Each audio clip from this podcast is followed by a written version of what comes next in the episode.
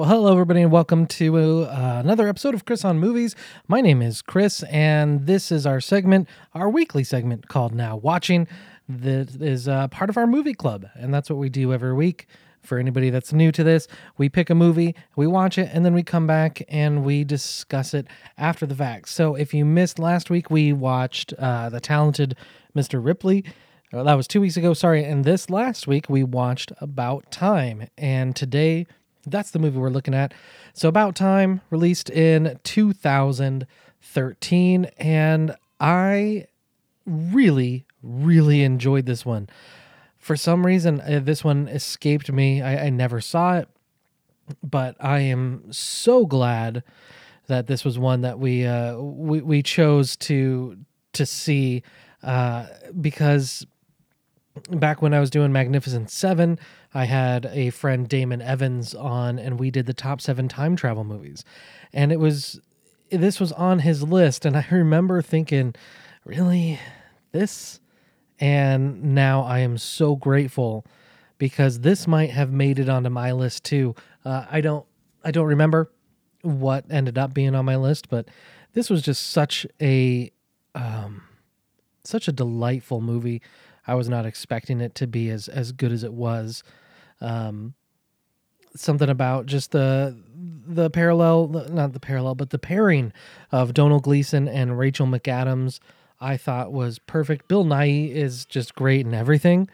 Uh, so I really enjoyed him in this, even though it was it was small, but it was really impactful.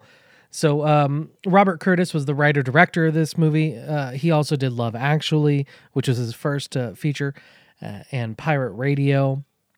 I'm not a big fan of Love Actually, and I thought Pirate Radio was just okay. But this, something about it, I don't know, really resonated with me. I really enjoyed it. Um, but you know, I, I was looking looking it up, and I was pretty surprised that it only has a, a 69 percent on Rotten Tomatoes, and that really, it really surprised me. I thought it was, I thought it was better than sixty nine percent, and uh, it has a eighty one percent audience score and a seven point eight on IMDb. Uh, I'm right there with the audience score. I think it's a solid eight out of 10, 81 percent. I think that's a that's a perfect rating for it. But the the movie just, I think some people may may have a problem with the idea that oh it's a love story but there's not a whole lot of romance in it well i think i think that while it's a love story i think that's just the overall surface of this movie. But deep down it's actually a, a story a tender story about a son and his father and the relationship those two have. And as a parent uh, with two boys i man i i bawled when Bill Nighy took his son for one last, you know, walk and, and play on the lake. And it just, I, I often think of what I would do as one last, you know, thing with my kids uh, if the time ever came where I was going to be passing. And I thought there was so much. Um, just tender moments. You know, I, tender is the only adjective I can really come up with that, that describes it. But I thought it was just so sweet and so pure of how, you know, a good relationship between a father and a son can be and should be. Um, so while that that romance is there a little bit between, you know, Domhnall Gleeson and Rachel McAdams, they're great on screen together. I think they have great chemistry. This this movie isn't about them. It, it's it's about Domhnall Gleeson and his um, his using this tool that his father informed him of and being able to to um, I don't know build a stronger connection, a stronger relationship with his father, and you know I, I think there's some some really awesome things uh, involved with with that story, and I enjoy it when there's some you know multiple storylines like this where on the surface it looks like this is what the movie's about but no it, it gets a little deeper and th- that connection I, I really enjoyed. My kids are being so loud in the other room so if you can hear them through the mic on little uh, parts in between my, my dialogue i'm sorry but oh well. We're all in lockdown and in quarantine. So uh so About Time, uh, like I said, it, it really surprised me. Uh, I I thought it was just, um, just fantastic. Uh, a few people on Instagram shared their thoughts. Um, and they didn't want me to say their names, but somebody said it was just such a great movie. Another person said it's good, but it's kind of messed up that he manipulates and controls the situation to get you know what he wants. Okay, just get over it. Um, I, I guess, but I don't know. Isn't that kind of the thing? You, you do anything for love, whatever. So, uh, a few other thoughts that that people uh, shared was uh, somebody said now now I understand why Domhnall Gleeson was so perfect in uh, that episode of Black Mirror, um, which which I agree. My parents, I had them watch it. Uh, they both loved it, and they're my my mother's a, a big movie snob. Um, so uh, somebody else said the movie was well acted, heartwarming and had its really fun moments, but I couldn't get past the fairy tale narcissism as the core of the story. The main idea seemed to be that if your day, week, year wasn't perfect, it wouldn't be great to it uh, wouldn't it be great to travel back in time and have a do-over until it was near perfect. You could be loved and admired by everyone and have the perfect life and relationship you always wanted. The narcissist dream. The core the core of this idea was when the uncle said, My brother told me on your wedding day how much he loved you, it was the happiest day of my life. After the brother dad presumably traveled back in time multiple times to redo his wedding speech until he got the absolute perfect combination, his words so profound he could make his brother have the best day of his entire life. Um, all in all, it wasn't a bad movie, just that it could have been so much more without the fairy tale and narcissistic nonsense at the core of the story. I'm sorry, that's the entire basis of it is the ability to time travel. That that is necessary for this story. Without it, you don't have the story. Um, but I, I, I don't think it's very narcissistic. I think at the beginning there's there's moments of it, but you see a great character arc with Domhnall Gleeson, who goes from changing every little thing to at the end he's not time traveling anymore. He's just letting his life be. And I like that there is that questioning after he discovers this, you know, after he doesn't believe his father and he, he goes and he tries it out and and he's he's shocked to see that it's it, it is true.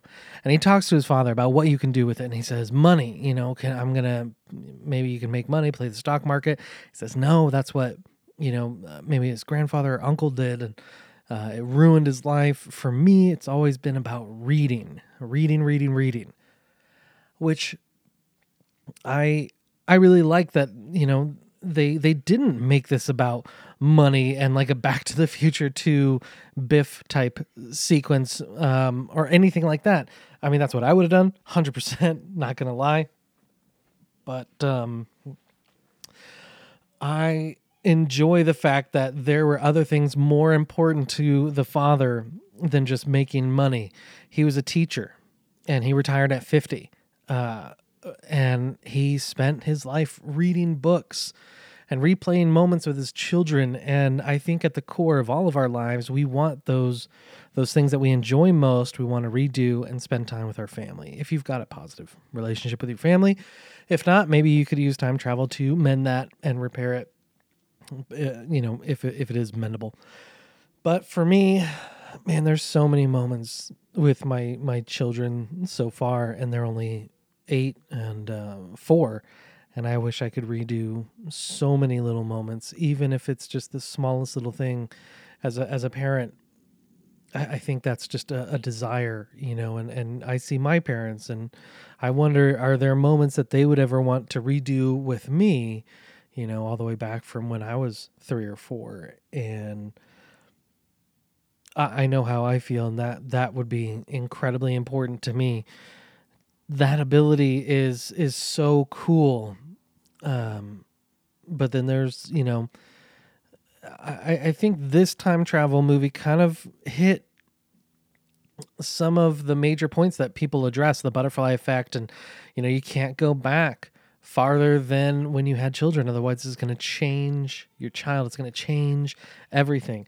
Um, I thought that was a really cool way.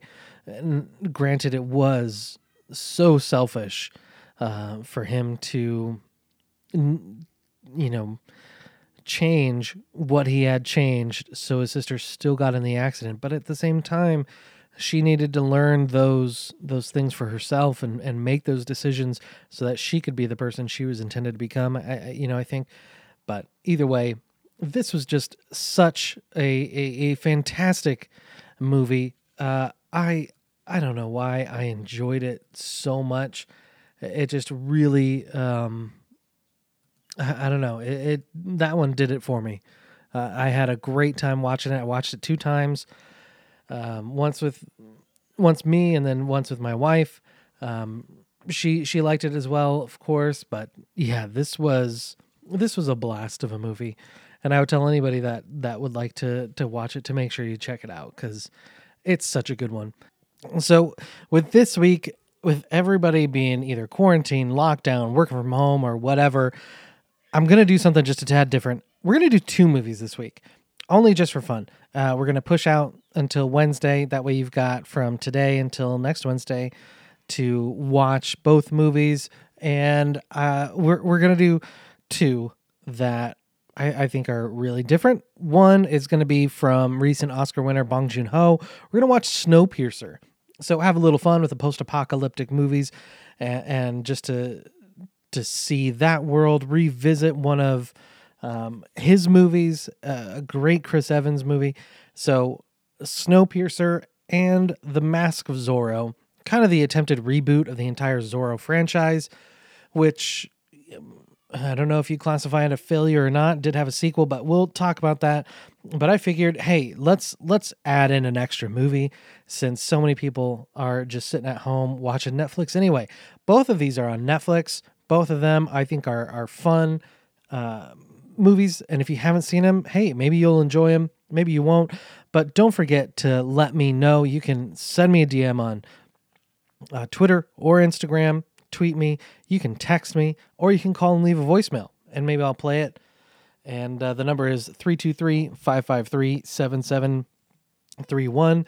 Don't forget that uh, if you're listening to this on Wednesday, when it comes out tomorrow, is the Mega Zagasode for Movie Zaggets, where we have taken the top two finalists from every year from 2010 to 2019 and we are discovering the best movie of the decade.